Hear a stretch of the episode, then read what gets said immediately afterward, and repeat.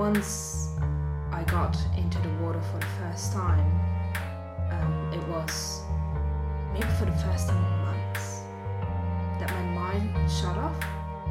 And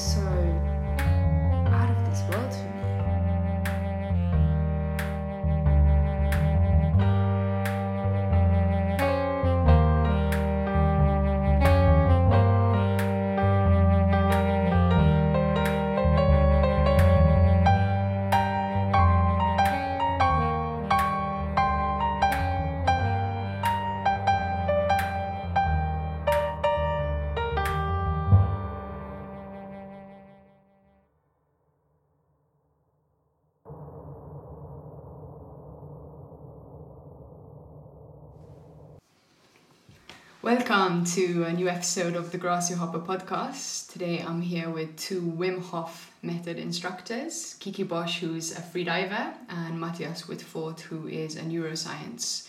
And today we're going to dive in. good, good metaphor. we're going to dive in. We're going to dive into the topics related to the Wim Hof breathing method, how it's impacted both of their lives, and just generally the science behind the method, and also some stories of transformation that they've both experienced and experiences they've had through now teaching and coaching others. Welcome, guys. Thank you. Thank you. Thanks for having us. It's awesome. Welcome be to here. Malta. So, who wants to start? I I would like to start, of course. Yeah. So um, yeah, I'm a neuroscientist. I'm um, originally from Germany, still living there. Um, since a couple of years, I'm self-employed, doing Wim Hof method workshops and other methods. Uh, and yeah, I love doing workshops, teaching people and helping them to change their lives. Definitely.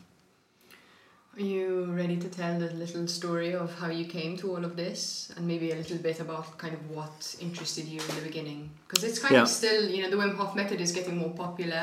And I think, Mhm. as we mentioned before, it's one of the few techniques that has quite a scientific backing. Exactly. Um, but for most people, it's still kind of a new thing that you can really change your life through breathing and Mhm. ice baths. Yeah, right. And if you would have asked me a couple of years ago, I would have said, yeah, no, no, breathing is just what's there, that what's more than just exchanging gases, you know?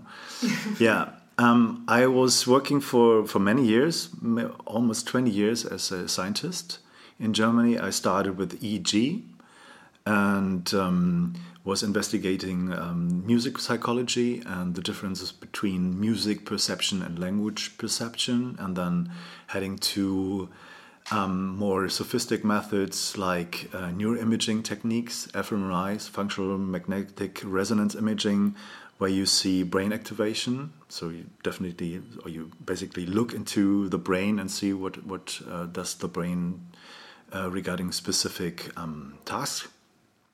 And yeah, I was um, investigating cognitive conflict, emotional conflict. So when you get a task, how do you um, deal with interfering information? So when you're just getting distracted. And I was working with a lot of patient groups like Tourette syndrome, Parkinson's disease. I was working with people uh, who have had an operation in their in their ears, like cochlear implant patients and was looking at how they perceive music and language. And then this wasn't a little bit. This was a little bit boring for me because I just want, not just want to sit on uh, at the computer screen and analyze data. So I would like to have more practical methods, and I was looking for methods that had always interested me. Interested me like hypnosis. I was learning hypnosis and specific coaching techniques as well.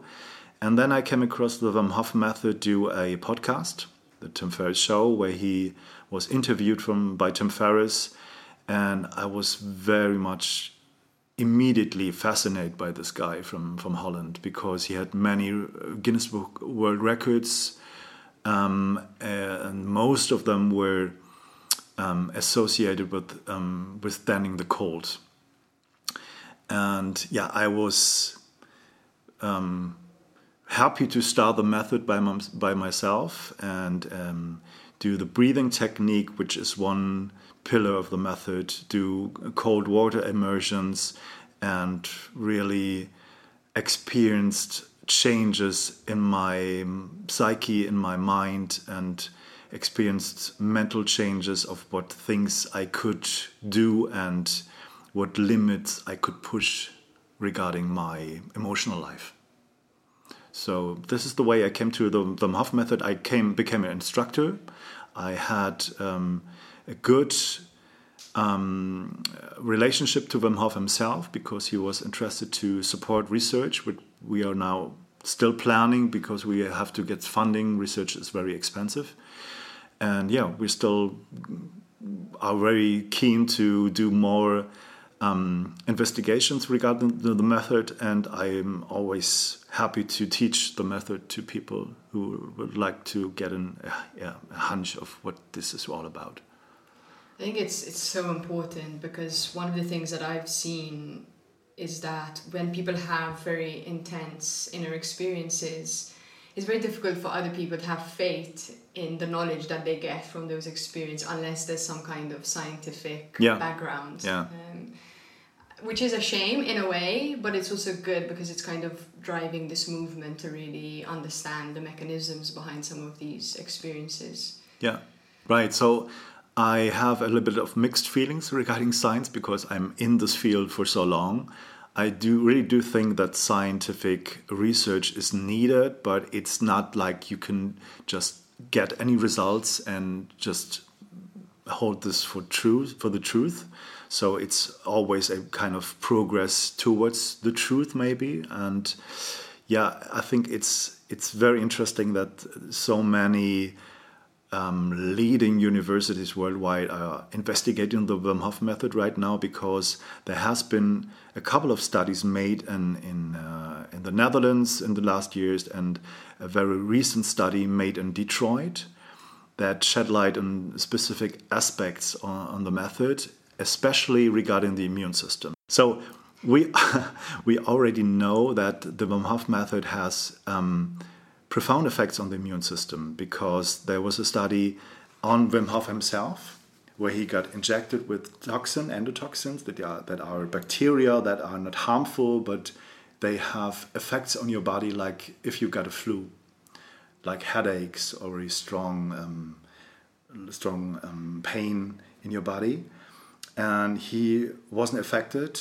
um, by these bacteria and they had some blood tests made all the way through this this time period and found very astonishing results. So they found that the um, hormone adrenaline is very leveled up um, because of the, the breathing technique of the method. And we know that adrenaline has a huge effect on the hum, uh, immune system. So it gets kind of rebalanced and it gets it gets a little bit suppressed as well. And the the, the hope is for for many people um, who are suffering from autoimmune diseases that this method might help them in the long term to get well, maybe get rid of the disease or get uh, a way of coping with the disease a little bit better without maybe without so much um, medication. Yeah, I think I mean that's so fascinating, and it's going to help a lot of people to be a bit less skeptical about yeah. things like breathing. Um, but I think just to push a little bit more on this subject, you know, about science is also limitation because I remember reading in a book somewhere that essentially, you know, science is very good at measuring our external world, but when it comes to understanding our internal world, it's a lot more problematic. You know, yeah. kind of an, an ECG machine can measure your brain waves, but it's not going to tell you how that person's feeling in that moment. Right. So so far, anyway. yeah, I mean, there's uh, there's a saying that you can only measure the measurable world, and that's not all there is. Yeah. And of course, there's a um, new um, movement in science um, where people are more um, keen on, on measure the subjective experiences of people. So like questionnaires and really have more qualitative interviews uh, in science, which I think is a very good idea. And um, yeah, so science is is always kind of problematic, and there's specific levels, and I really do think that science is never. Um, not influenced by interests, Yeah. whether from, from industry or from specific people who like to um, get an, a better career or whatever. So yeah, Yeah. Thank you. I think you have a very nice balanced view. yeah, 'Cause, you know, you get a lot of people who are kind of a bit almost fundamentalist towards science as well, and it's, you know, it's if something's not measured by science and it doesn't exist, Yeah. it's kind of like stripping us of a whole, you know, our whole internal world. I think when you kind of balance both and you have yes the science, but then also our human experience from the inside, Mhm. it's just such a more balanced way for us to try and understand the world. yeah. I guess the the um, need that stands behind this is security. So you want to have a specific solid point in your life that could be your subjective experience or science, and mm, both of them are not very solid. So Yeah. you could always question everything. Yeah, you need both. Yeah. Yeah, amazing. Cool. So, shall we maybe hear a little bit from Kiki? Because I think I, I really enjoy listening to this all the time again. yeah, it is super interesting, and it's it's something very relevant to Yeah. all our all our lives. And just you know, to say one more thing, since you're gonna let us carry on, um, I think it's so interesting that you kind of have to have had a certain amount of inner experience to see the value of it. And Ken Wilber, a very favorite author of mine, talks about how, you know, to see the inner world, you need a map and you also need a map maker. So you you know you as someone who has experienced the breathing from the Mhm. inside and maybe experienced things that science still cannot explain, you kind of have the experience that qualifies you to help other people then interpret their own inter- internal world. Yeah. Whereas if you hadn't done the experience yourself, and Kiki came to you and said, "Oh, I, you know, I had this, you know, experience," Yeah. you'd, you'd be totally lost, and you'd say, "Oh, that doesn't qualify to my worldview. I, you know, need to ignore that because it's very challenging." This is an extremely good point, and I totally agree. And there are some people, some scientists, who are investigating the Wim Hof method right now, who are not doing the method because they want to stay uh, in an objective point of view, which I think it's a total illusion. They're never objective, and I think I really. Um, I'm more capable of investigating the method if I know the aspects by myself. Yeah, for sure. It's it's in a sense vulnerable to kind of put yourself in that experience Yeah. and kind of surrender to the unknown and kind of put yourself in a position where you can have an experience that your mind cannot explain and your scientific knowledge also cannot explain. Yeah. You have to have a kind of like bit of bravery to just say like, okay, let's go. So, Yes, that's right. nice. And maybe you can also just say a little bit about Wim himself, because he seems like a very interesting character. He's very charismatic. And I think when um, people hear him talk, he kind of um, has this charisma and this energy which infects you in a way to want to practice and go out of your comfort zone and, and have new experiences. Yeah, I mean, um, it's uh, kind of ambivalent, I think, because I really like Wim Hof. I, I consider him as a friend, and I really am also moved by his life story and the, the, the method itself. And when you see the pictures of of all the footage of the records, it's it's amazing, right? But I think. Um, you have to still cons- consider that you have to find your own way. So he would deny that he's a guru. He would always um, encourage you to find your own way, to use the method in the way that best uh, suits you. And this is uh, completely a thing that I would also support. Yeah.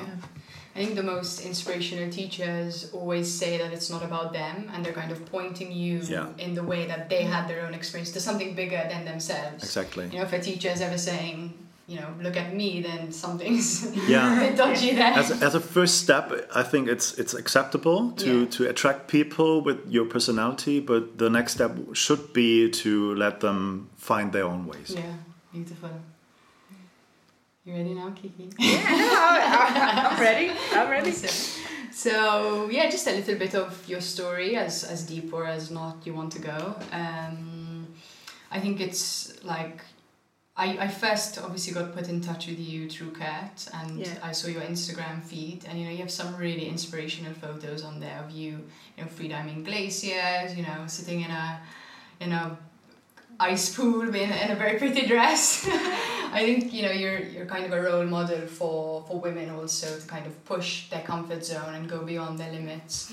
So maybe you can just talk a little bit about what got you to that mindset and and so out of your comfort zone.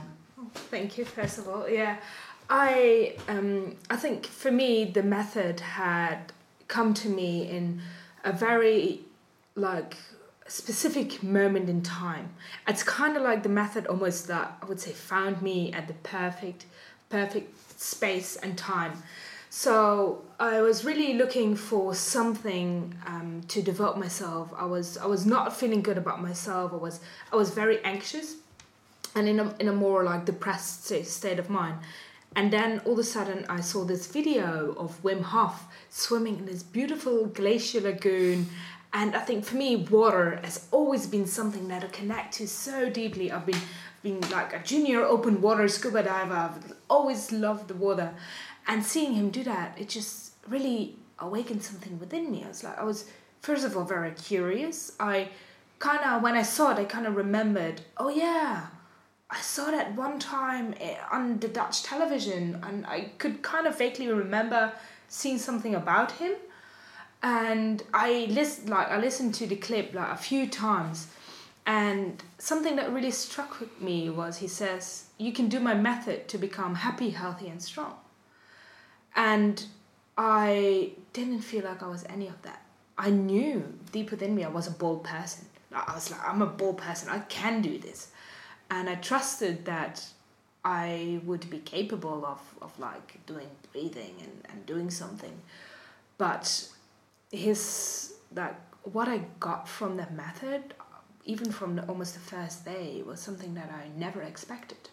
I was just kind of wanted to do the method to prove to myself that I kind of was still capable of doing something because at that stage I didn't feel worthy of living. I didn't feel worthy of, of anything. And I really wanted to show to myself that there was at least something I could do, even if it's going do some breathing or going into an ice bath for, for a little bit. But then once I got into the water for the first time, um, it was maybe for the first time in months that my mind shut off and I wasn't thinking about my anxieties. I wasn't thinking about my history or like my past. I wasn't thinking about whatever happened to me. Um, and this moment was so out of this world for me because I was holding on to this these fears and these doubts so much that they, yeah, they were really the majority of my life at that stage. And of course, when you feel an experience like this, I think we, we just mentioned it, it almost was like a forced meditation. I got sucked into this meditative state.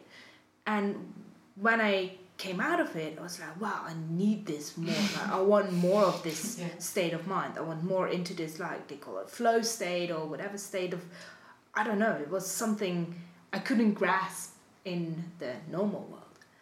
And I think, yeah, that, that's first of all what really intrigued me in the method the fact that I kind of switched my mind, even for this tiny, tiny moment in space and time. Um, so I started like doing it more and more and trying to kind of see, find myself within this method, like like you just said. And I realized that every time I went into the cold or did breathing, it provoked an emotion. It provoked something within me that I hadn't dealt with in another way, or maybe I dealt with, but not in a subjective way, too too attached to it.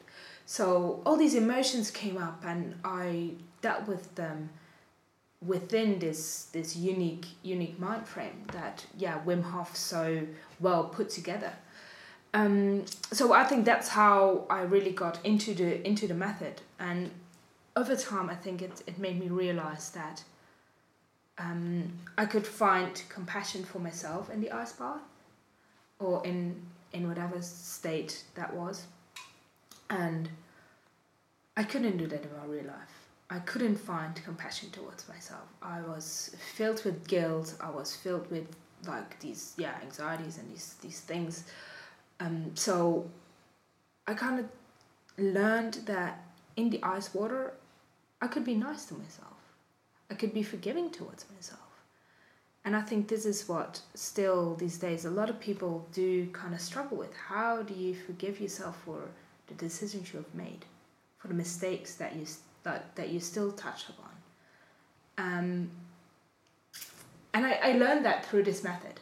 And while while kind of experiencing that over time, I also realized that my life was an ice bath. I recently had gone through abuse that had been very yeah challenging for me and, and led me to this to this state of mind. And this is a situation that your whole body reacts to as a stressor. Just like the ice bath is a little bit of a stressor, a eustressor for the body, a good good type of stress. My life was no good stress. It was just so bombarding me and so like filled my world and making me very tiny. And at some stage, I could just make the translation. I was like, how can I be compassionate towards myself in this physical stressor, but not translate that to the emotional stressor of my life? And I think once I realized, okay, it's fine. My life is an ice bath right now, and I can deal with this. Then it, of course, this is over months of time, but I kind of slowly realized that and became more and more okay with what happened to me, the decisions I've made, or things I do, did do, didn't do, whatever. And yeah, I think that's what really I got out of the method. I think like we, we just spoke about it. It's like this. I realized that there was this switch in my head. I realized that there was things that I experienced or things that I thought about myself but these were not necessarily thoughts I had to give into. These were not thoughts I had to entertain or to feed. And I could think them for a brief moment, and then it's like, okay, that was a thought, but it's okay. It's it doesn't influence my life. It doesn't rule me as a person. So yeah, I think that's what I got out of the method as as personal growth and personal experience. And through this, I think for so many people this is very underestimated. Like every time I tell my story, there is somebody in the crowd is like, yes, yeah, I got abused too. I had anxiety or I had depression or I had this dark place in my life. But this is not really something we talk a lot about. And I find that the most interesting thing I think about the method. It's it gives space for connection. It gives space for opening up. So yeah. Beautiful. I really like that life. Your life is a nice bath. Beautiful. I read this amazing quote just a few days ago which said, No human comes to this life and doesn't experience tears. It's like every one of us in our own way has some kind of struggle. Um, and I think what fascinates me is that, you know, sometimes it's just like you can't even say how or why, but these experiences come into your life, whether it's through an ice bath or through, you know, to me it happened through ayahuasca in yeah. Peru. You know, other people have it through drumming or music or, yeah. or the loss of a loved one. But it's like these experiences kind of suck us out of our everyday perception and we kind of get this bird's eye view on our ego yeah. and the thoughts that we're thinking and the things that we're feeling and we realize, oh, actually I can change these things yeah. and I can be creative to change my life. Uh, it's something that really fascinates me because it's like not something that you can necessarily like force on yourself you know like sometimes someone might experience a breathing and not have that experience but at the same time like we're living in a time where so many people are sharing their stories of what works for them and you can try so many different things and one of them is bound to give you an experience that makes you look at your life in a different way so i think that's so beautiful yeah, I think that's perfect. Like what you said is exactly how I try to approach people. I like this is what helped me. This is what helped others with me. But this doesn't need to be your thing. I mean, yeah, a lot of people like, oh, I, I did this and ultra running, or I did this and then I went to uh, CrossFit or weightlifting, or I changed my life around this and that way.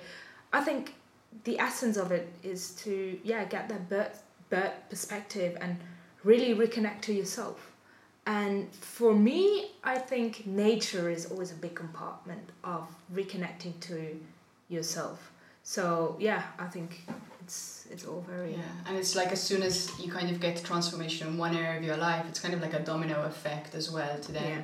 you know the way you choose to eat the way you choose to live the way you choose to communicate. It's it's like these um, kind of awareness and knowledge that you get just keeps on you know if you let it.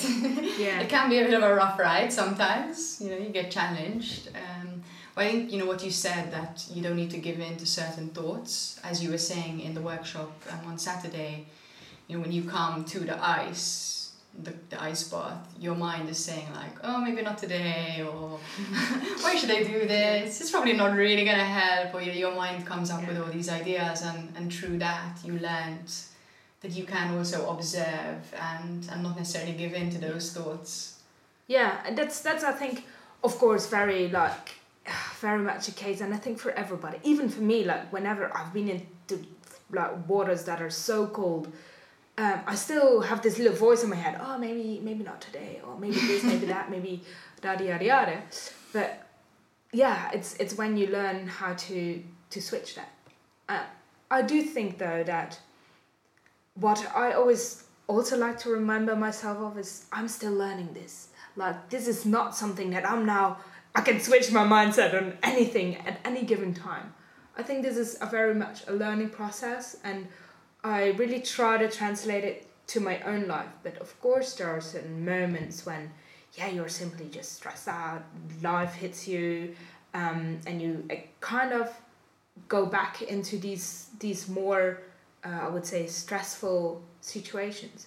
But I also see that when I started the method, I would maybe like fall back in my old thought patterns or hold on to onto something I was thinking about myself, and it could take me days or even weeks to get out of that. And now I might have that thought, but I realize it, and then it's like maybe a day, and then I'm like, no, this is not how I want to think, and I shift it. And I think I learned over time to kind of always pull myself back faster, and I think this is mo- maybe the most that beautiful thing that it's over time a very much a learning experience of mm. how to keep yourself on track but allow yourself to also yeah not be too hard too hard yeah yeah i think it's a really good point because you see a lot of people when they get when they start practicing these kind of things they realize that they are responsible for their state of mind and it can also almost be a bit too much sometimes that then if you're not feeling good you start beating yourself yes. up like oh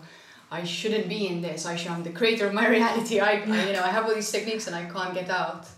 Um, but i think you know sadness and you know some emotions that we kind of classify as bad have things to teach us and things to tell us and uh-huh. it's like the more you resist them the more you get stuck in them yeah. so sometimes you just have to say like okay you know today's i'm like this and that's fine yeah. but it's obviously not something that we see that much of in social media i know you've been experimenting a bit with kind of being very honest about your experience and i think people really relate to that because we're almost a bit sick of just seeing you know our role models just be great all the time and always airbrushed and always makeup and always looking perfect yeah. you know there are people like instagrammers nowadays who like wake up put on their makeup get back into bed and like take the selfie yeah. in the bed so they're looking perfect yeah and I think we kind of need a bit of an antidote to that. Um, you know, you, you did a beautiful post I saw this morning about how smiling, you know, you posted a, such yeah. a beautiful picture of yourself smiling. And it's, it's true, you know, a lot of the images that we see are very crafted. Yeah. Um, and I think we all need to be reminded that it's okay. Yeah. Um, and at the end of the day, you know, through the breathing, sometimes you do experience negative emotions and in a way that the breathing kind of teaches you that that's okay that's a part of the method as well it's, it's a part of your own self Yeah. Wow. Yeah, I, I think that that's that's very touching for me to hear that because, um, yeah, I think indeed, over time, I think you can never fix a trauma like in one point in time, and I find myself sometimes relapsing into trauma. Like I start to figure out maybe things that my mind blocked out, and all of a sudden I remembered like I was I was triggered by maybe a song that got played by a guy that looked like him or I got triggered into this relapse. But I always felt like I wasn't allowed to experience this because well I like was openly about having dealt with it. So it felt like there was this big pressure of me being happy all the time and that indeed led to me kind of beating up myself and like why am I not happy? Like I, I know, like just go into an ice bath and like should be fixed now. Um, and it's not always like that. You need different techniques to deal with different aspects of emotion, of sadness, and holding that space for sadness. It's so much that it can teach you, and also you can you learn how to relate to people through their sadness. I think when you, of course are always happy and always in this positive frame of mind. It's great for people. It's great uplifting and great, um, yeah, great if your your life is great. That's awesome. Like I would totally totally do anything for you to to keep that. But it's always if you can relate to people's negative sides and to their darkness and their fears. This is always a piece of place of connection. Um, so I really started to appreciate my darker days or my days that I'm not feeling so well and try to see what can I learn self from these days. And what can I then yeah show to the world like you don't have to be always happy and we're always looking for happiness I Yeah. Think. It reminds me a bit of in the yoga scriptures, um, they talk a lot about surrender, like surrendering to the divine or higher Yeah. power, whatever, universe, intelligence. Um, there's a beautiful teacher called Caroline Myss, and she talks about forgiveness and how it's such a mystical act. Like you can't really force yourself to forgive, it kind of happens in its own time Yeah. you can do things obviously to kind of prepare the soil for forgiveness but at the end of the day you just kind of have to surrender to, to life and, and let it take its own course which i think is a more like a very feminine side of ourselves you know um, feminine side within men as well and not just like only women can forgive but like our inner Yeah. feminine helps us to have that that kind of softness and, and compassion um, and I think that's something which in our current society which is you know more action driven and more about productivity and doing as opposed to being it's something that we really need to make an effort to learn. It's, it's not something that we're brought up being able to do Yeah. necessarily. So yeah I think you know going back to the breathing it's something that these are like positive side effects that you know maybe we can't like quite pin down with science yet but they're very real for people's lives Yeah, I think as well. Like this is funny because um, the um, like ice bath and the breathing became a so-called biohack, and I I'm very interested in this biohacking space and how to hack your brain, hack your whatever, do anything to improve yourself. But the more and more I got into these communities that are really focused on the self improvement, the more I also realized like yeah they were trying to hack everything hack meditation how to learn into like 30 days of 30 years of like everything needed to be a quick fix and quick this quick that and learning on a rapid pace which is good in a way. But on the other hand it doesn't give you the, space and the time to explore these feelings like you said these these things that come up in over time forgiveness like that you there is no quick fix for forgiveness. You can't hack forgiveness. Yeah. And i think for for me in this world this was more and more like biohacking doing doing things that it's good to get out of your comfort zone but it's also good to take a step back and reflect and see uh, what you just did and how to reconnect to others and hold meaningful dialogue out of that in yeah, Yeah, and way. sometimes just be, just exist without the need for a quick fix. yeah Yeah, it's funny how it's so natural to us as human beings, but at the same time, we've kind of come so far away from it that we have to like learn how to be. Yeah. It's yeah quite a paradox. Yeah, I think uh, one one um, thing that came into my mind when you mentioned uh, that people always or commonly this is an issue that they blame themselves. I think this is you can you could have a scientific explanation or a view of this because it's like you're not um, getting into the reward system as much as you would like to do because self blame is like punishing yourself and this is not rewarding. So it's not a step towards happiness it's a step towards always being in a negative spiral in yourself. Yeah, it's funny how um, this kind of reward punishment dichotomy, we very often get stuck in it. Yeah. Um, and actually, when you meditate, you really have to learn how to step out of that duality, um, which is not always easy, especially, you know, um, the, the Catholic tradition is very um, kind of on point Yeah. with the, Yeah, you're right. going not just the Catholic faith, but many religions. but they're kind of quite they quite a that. specialist in this Yes. field yeah um, but yeah, they use that kind of reward and punishment to, to keep um, you in, in a certain direction. And I find it very fascinating. This might be a bit of a diversion, but many sort of mystics actually get kicked out of religion because they really step out of this reward and punishment thing and they just be.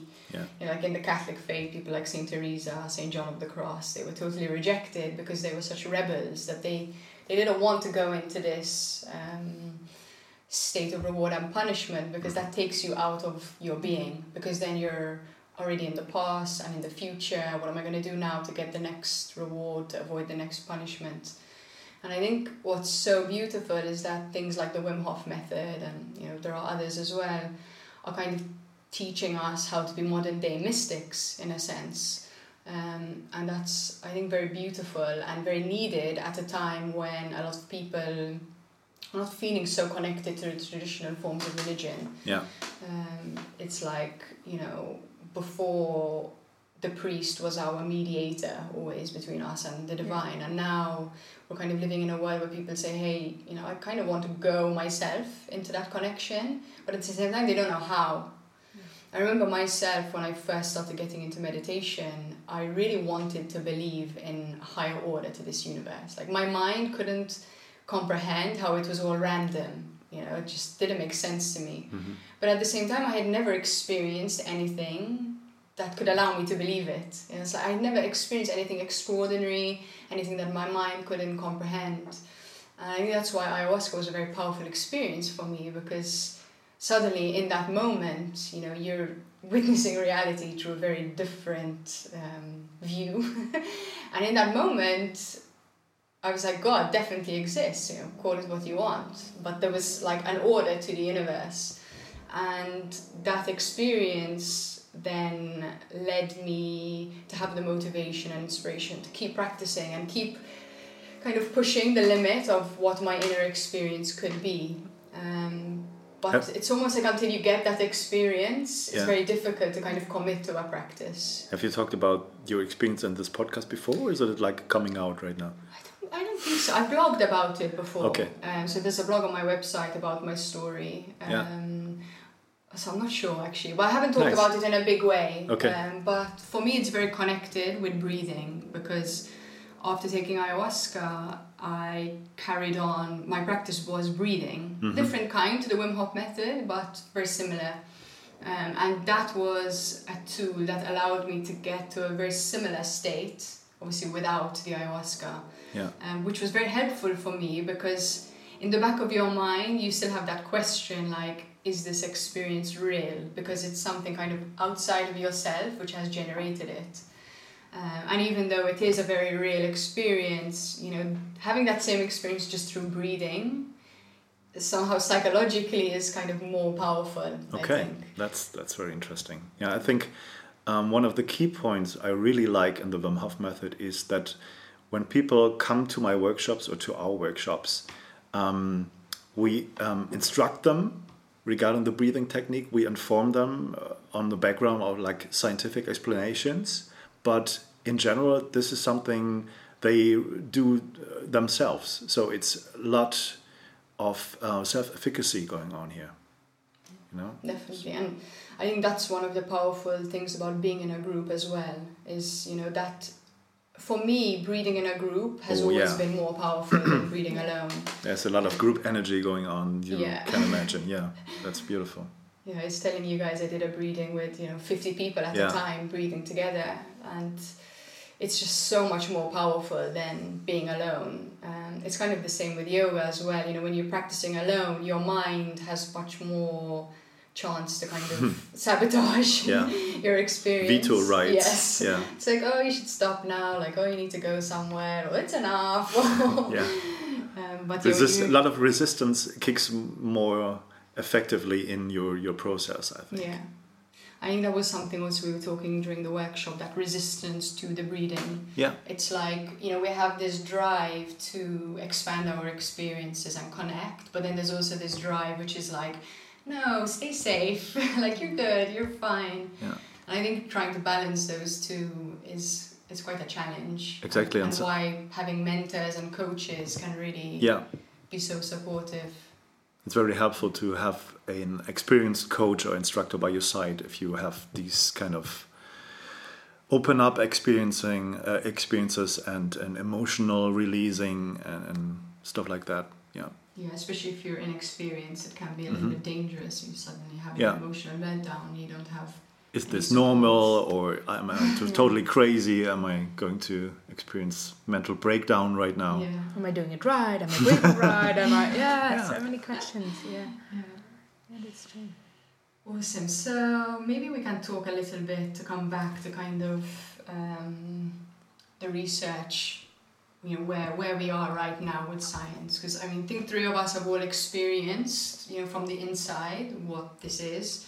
Um, but for someone who's listening, it can be a bit far out. Like, okay, well, I'm just gonna breathe, and then suddenly, you know, my immune system's gonna be stronger, my state Yeah. of mind's gonna change. Um, I don't know if maybe you can share like a couple of the most interesting things that science is um, working on.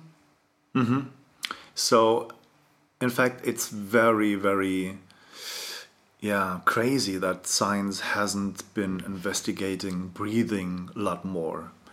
Um, if you look up for scientific studies about breathing, uh, like really brain research studies, you find only two or three studies in the last 10, 15 years since Wow. this technique has developed.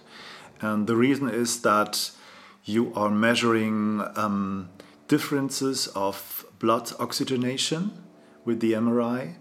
And of course, if you breathe heavily, this this is the, the marker you really influence. So it's it's not clear if you got results whether they come from the breathing or is it the, the technique itself. So this is the reason, and we try right now to uh, come up with clever ideas to get rid of the all these problems, but it's not that easy. And yeah, I mean, there are some research going on about breathing in itself in, in the scanner, and um, I really do think that these results are not, not quite valid. So there are some areas inside of the brain, of course, we know that are responsible to have a kind of generator of your breathing rhythm, but we don't have a clue of the higher order cognitive, cognitive areas that are responsible for um, influencing the, the breathing. So it, it's an autonomic um, process, but we are able to influence the breathing, of course, but we're not clear how this has been done already in, in, the, in the brain. I think that's you know they say quite often that one of the interesting things about breathing is that it um, is one of the only functions in the body that can be either subconscious or conscious. Yeah. Yeah, right. Which is very interesting. Yeah. Some people say is it is possible to influence your heartbeat as well, but medicine would say it's not. But there's have some some evidence uh, uh, published already. But yeah, breathing is very very interesting, and Yeah. yeah, we don't know how this is works really. We, we know from animal studies that is this the breathing generator is located on the brainstem, so in the very basic area of your brain. And this is a complex called Pre-Bötzinger complex. And yeah, it's but it's purely from animal studies. We know this is you can find this complex in humans as well, but we haven't had any real scientific data from, from human studies. I think in the next 10 years it's going to be very interesting as these studies kind of ramp up um, to see the effects on the different. Yeah. You know, we we were talking about the immune system earlier, um, and you know the, the immune system kind of in the health industry is kind of like the the main key. Yeah, Obviously to like prevent illness and then also to deal with illness. So I think there's like uh, quite a lot of movement in that department to kind of understand how different things affect the immune system. So Yeah. hopefully breathing will be one of them. Um, and the breathing is kind of a positive stressor you give you give yourself, and it what a fact that is I find very very fascinating that if you take a look at the research regarding stress. Um, in humans as well in animals, like 95% is just um, uh, done in, in males. So it's only male studies. We have Okay. only male male animals. It's easier to, to investigate because if you've got females, then you have to cope with all the new generations coming up, right? So they use um, most of the time male animals, and, in, and humans as well. If you take a look close look at Yeah. these studies, most of the participants are males. So it's interesting. Yeah. we don't really know how, how you girls cope with, with stress at all. well, considering we have to deal with childbirth, I think mm. we might be okay. Quite well. I think. Okay, cool. Is there maybe anything else sort of that that you think is kind of the most important kind of benefits or obviously the immune system is huge. This is uh, very interesting stuff. But there's a recent study which has been um, done in the University of Detroit, and where they um, investigate Wim Hof himself inside the MRI and different method um, to take a look how he is coping with the cold. So he got a, a cold suit on, which is uh, infiltrated with little tubes of cold water or warm water. So they changed that and they saw that in contrast to their expectations, Wim has not uh, used his frontal areas of the brain. So they they thought, thought it's very very similar to meditation, where you have a kind of top-down control over more autonomic centers of your body or in your brain, and it seems that Wim Hof has um, just switched on autonomic, autonomic centers, so brainstem centers in the brain to cope with the cold, but not influencing this very consciously. So I think that is really fascinating. Yeah. When you said it in the workshop, I was really fascinated by this. Because yeah, sort of intuitively you'd think that he's just, you know, got this very good control over his nervous system and he can really, you know, Yeah, but to, to think that it's actually something autonomic is quite fascinating. Yeah. It's more like to give into your, your body and to the situation than to Yeah. just influence it all Yeah. all the time, every minute or it's every like second. Primal kind Yeah, of. Exactly. um, So he's activating parts of the brainstem, the uh, specific area which is associ- associated with um, pain control. And he's deactivating parts of the brain that are in the insula that is connected to feeling your internal states of the body. I wonder if you know it's kind of like the meditation and that aspect and the training kind of gets you to that point Yeah. then your Yeah. body has learnt it. It's Exactly. like you're not gonna go straight to that point. You need to kind of do the practices that Right. Yeah. And the next step would be for these researchers to investigate a group of participants who are new to the Wim Hof, Wim Hof method, which are and who are train them for, for a couple of weeks, and then to see what, what brain changes they can detect. Yeah, I think that's also interesting to kind of get away from the idea you guys mentioned a few times that like some people just think oh that Wim Hof is special or that he's superhuman or whatever, but in a way he's just kind of showing us what we're all capable of.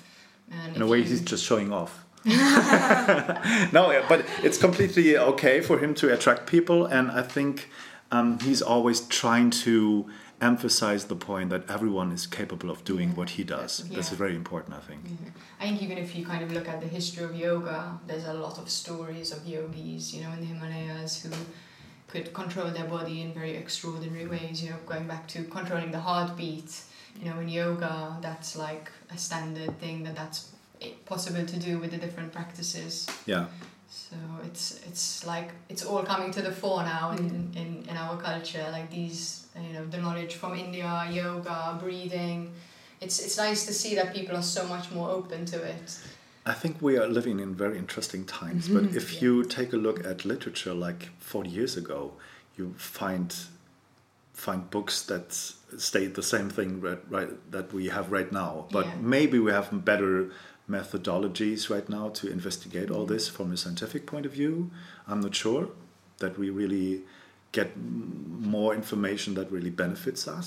I'm quite not sure, but maybe we get much more complicated data afterwards, which we don't know how to handle, you know. But I yeah. think the beautiful thing is that the the kind of memes spread more quickly. Mhm, So yeah. it's like when there is Yeah. some some new info or, or even old info, it's just kind of we have the ability to tell the stories. Yeah. And, um, we shouldn't forget the old books Yeah. that all have, already have been published. yeah. Yeah. Yeah, I mean, you know, going back to yoga, um, I, I love the yoga knowledge, and you know, some of the things that, that were written, you know, thousands of years ago, science is only today actually catching up to say, oh yeah, Yeah. they were right. you know, in the beginning we didn't really take it seriously, like, oh, what are Yeah. these books saying? But now we can see actually that there's a lot of knowledge that these cultures had, Right. Which they seem to have got through their inner experience. Like in the last five years, there's an explosion of investigations in neuroscience about meditation. Yeah. But like 50 years ago, if you would um, make the effort and the approach to investigate meditation scientifically, you would risk your career differently.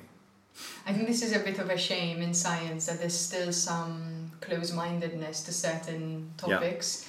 Topics, which is very funny, you know, because science is kind of founded on the principle of, you know, Being test open. everything and Yes. being open. So, but I guess our human nature, we can't escape, you know, that scientists are humans Yeah. as well. As a scientist, you're pretty much attracted to arrogance a little bit, but you have to get rid of this, I Yeah. think. But it's nice to see, you know, there's more openness. Even, you know, we were talking about ayahuasca, but um, Michael Pollan has just re- released a new book this week called How to Change Your Mind, and he goes into his um, experiments with mushrooms and psilocybin. And he was saying also how, you know, from the time that LSD was created to now, science just stopped researching. Yeah. Yeah. Yeah. It was like a taboo subject. If you research this, then your career is over. Yeah.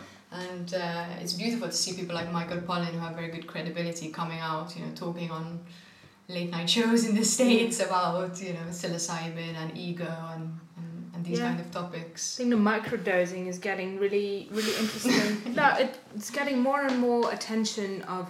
I know Tim Ferriss is a big advocate of like the research of microdosing, and I must say, like myself, I haven't like touched any drugs, and I'm always like excited to see how it can help me in a positive way? Because i always had this maybe like taboo mindset of like no we shouldn't do this this is bad. Um, i can experience it through breathing and all that kind of stuff so i've always been very much into this like path of maybe resistant resistance. And i think once we check into these even microdosing just tiny controlled amounts of like helping you shift your mindset in a certain way and but I but it kind of really reminds me of what you just said about the reality and how your reality changed through using ayahuasca. And it kind of reminds me of that reality is only our reality. We can never compare what is real in my eyes doesn't have to be real for somebody else. So reality is is like this shapeshifter that you can like see through different lenses and and can take different like shapes for any person so we have this reality that we all think is reality but it doesn't have to be the same for everyone and through these experience like ayahuasca you see like yeah, there is this different layer of reality that I haven't tapped into until now. And when you realize that, you, yeah, can experience different ways of Yeah. reality. I don't know. I mean, it's very scary, obviously, to challenge, you know, the things that you believe about Yeah. reality, and it can take quite some time to kind of really process and make sense of it all, and make sense of yourself in a new world. Um, and I think what's so beautiful about these things becoming more mainstream is that we can do them in a better way. Yeah. Like I think so many people just take mushrooms and take acid and go to a party or a concert, and for me that's a bit sad because the healing benefit and you know, the spiritual experiences that you can have through these things when done with the right intention and a controlled environment is just so profound. Um, but our culture hasn't really kind of come to that balance yet. It's like, you know, it's it's kind of ironic that the healing with LSD is illegal, but it's totally fine for like 15 year olds to take acid and go to a party. Yeah. so we're kind of living in a bit of this strange world. But it's very nice to see that, you know, we're moving towards a state of more legalization. And what science can add is like explore the the ways in which taking these things is safe or not. Yeah. I think. Definitely. Yeah. I mean, the, the research with LSD and MDMA, um, MDMA they use for trauma recovery if people have come back from war, or Yeah. like PTSD, they have Yeah. amazing effects. Yeah. Um, and same with um, people who have terminal cancer, for example, for pain relief and making peace with the fact that they're going to die. So when you think, you know, there's already science actually Yes. showing huge. There was already in the 70s actually this Yeah. this studies of us like we didn't really want to see it because it was just a bit too kind of confronting for what we know about reality but i think you know all of these things now coming more into the mainstream and, and having different podcast hosts you know talk about their experiences and how positive it's been Yeah. um, i think is you know it's a real cultural zeitgeist at the moment and i think that's why it's very exciting It's funny. It, it reminds me of when I when I was growing up. When I was a teen, there was um, this program on Dutch television, which translated would be injecting and taking, and in this uh, series they really talked about drugs, but some of the sometimes they would take the drugs themselves and then show you what this person was going through, and I think for me that was such an education of drugs then I all of a sudden knew, okay, this is this is this, this is this, and this almost what became a taboo. Like this is not really something that you should show on television. And now looking back, I was like, no, it taught me a lot how to do it in a safe environment or to how to not when to not like interact with this kind of things. So yeah, I think the the lifting from the taboo is is very very good. Yeah, definitely. I mean, especially when the science is. There's a really interesting book um, called The Ultimate Journey. It's about death and consciousness. Um, and you know, there's this kind of thing in science that we don't really know how consciousness is generated. And the kind of status quo is that it's produced by the brain. But the latest sort of information that we have is pretty clear that it's not generated by the brain. Um, and anyway, this book talks about um, a lot of science actually that was already done in the 60s and 70s on LSD, particularly, and how it affected people's consciousness um, and pain to do with terminal illnesses. And yeah, I think it's, it's, such a shame that those kind of publications and science was just kind of swept aside and not brought in just because there was this contradiction of you know consciousness being not produced by the brain. I think that was you know a thing that science has kind of struggled to get its head around.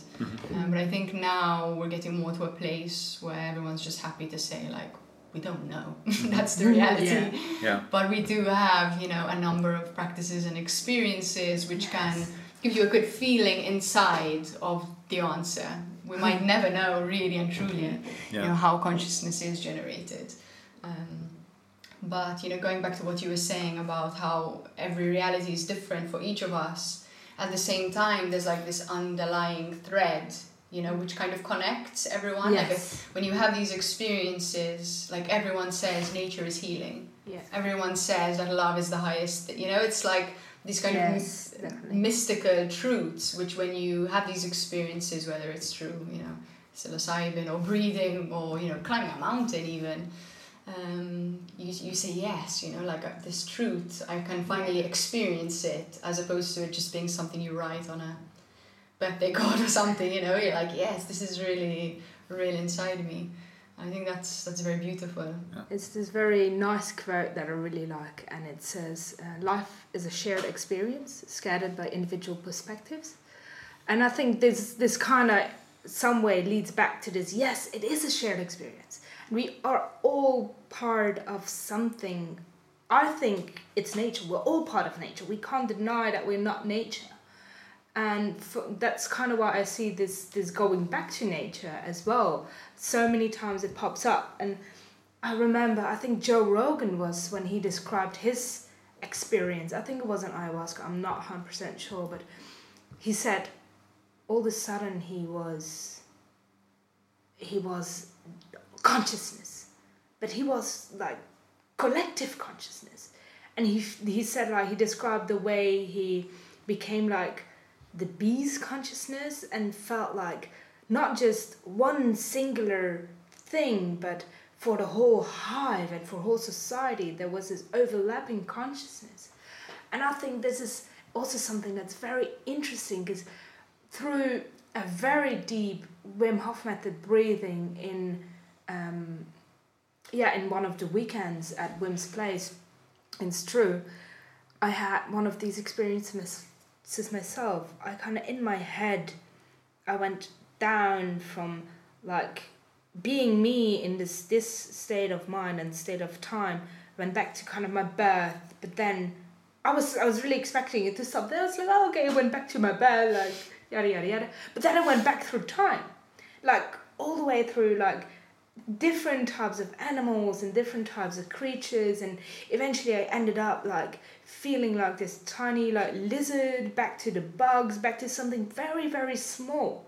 And then kind of expanded into this more universal kind of vision like from our lineage of, of maybe evolution I kind of went more into the expanding of the universe and I can't even describe how how powerful that is through just breathing. now, even me describing it, I feel like, oh, it's gonna sound really weird. I mean, I totally relate because I've had so many of these experiences through breathing. Um, I had a lot of healing um, through holotropic breathing and going back to the memories of being in my mother's womb. And I had a traumatic birth, I was a cesarean. And going back, and I, I even had a memory of something happening between my mother and my father, and me deciding that I didn't want to be born. I said like, oh no, I don't, I don't want to, I don't want to go out there. Um, and in fact, I was a cesarean because I was late. Um, I just didn't want, I didn't come out basically. I think a week or ten days after my due date, you know, the doctors kind of said to my mom like, we need to induce your pregnancy. And even when they gave her the drugs to induce the pregnancy, she just wasn't getting contractions. Mhm. And so eventually they got to the point where they was like, you know, you have to be a cesarean. So yeah, and you know, even beyond that, it's it's like um, Stanislav Grof always says you can have three types of experiences. There's the perinatal, which is the experiences around your birth, and there's um, past life also. So I'm really taking it another level of, of far out now. Um, and then also like the collective, like the archetypal realm. So Yeah. what Jung kind of calls the archetype. So you can experience yeah, being a bee or being a bird or or the experience of what it feels like to be a mother. Even if you've never been a mother, you can connect with that archetypal kind of collective Yeah. um, vibe. And so yeah, I don't think you're crazy. Our listeners might think we're crazy. That's at least things too, right? yeah. but it's definitely i think if you're a bit curious about life and what it all means then hopefully from this listeners will take like you know come and breathe and just experience for yourself and Yeah. see if this is something that you have the curiosity to kind of go deeper into what you experience in your life you know some people don't want to they want to stay where they are they're perfectly happy that's totally fine i think we all three have a bit of a curiosity so you want to Yeah. keep on exploring Yeah. but, uh, yeah. And I think there is so much to explore. There's so much potential within us to explore.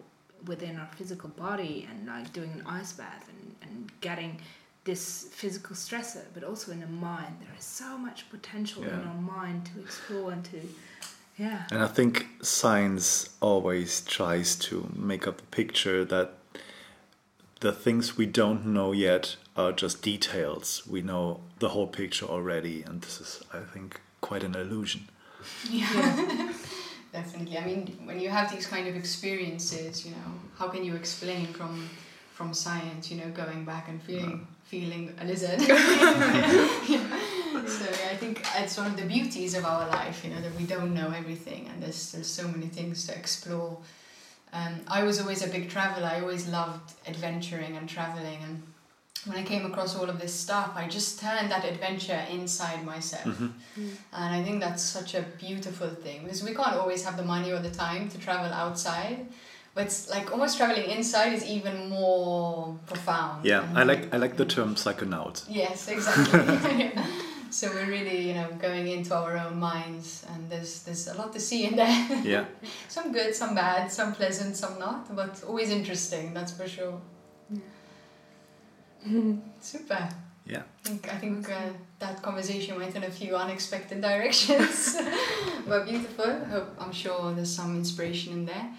Um, we usually close a podcast by asking our guests, like, if there's one thing that you would want to share to people to inspire them to live a more fulfilled life. Um, what would that be? If there is, if it could be crystallized even to one thing.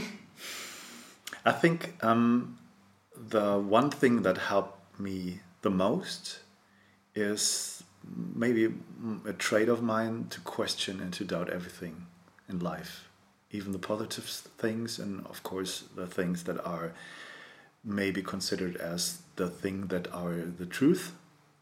But I think it's worthwhile to not take nothing for granted in life. Yeah, beautiful. Yeah, I think for me it would maybe. Uh, it just sounds very. I think it's just to be, and explore this being in so many different ways. Because I think when somebody asked me the first like experience they had in the cold, it was the feeling of just being. That everything else fell away through the breathing, through this, through that. But just for people to find what makes them be, what makes them tick and, and go and explore and do inner or outer or connect. Beautiful. Hit the nail on the head. Super. So thank you so much everyone for listening. I hope that there was something in there that touched you. And if so, then please, you know, like, share and comment. Help us uh, bring these conversations to other people who might, you know, might trigger a life change for them. Kiki and Matthias are going to be back in Malta around September, October time. We're still finalizing dates for our next workshops. Um, but you know, keep keep following our page, and we'll be sending out all the info about you know different events where you can come and experience the Wim Hof method and some other things that we're going to be sharing. Thank you, guys. Thanks for Thanks having for us. having us. Sweet, thank you.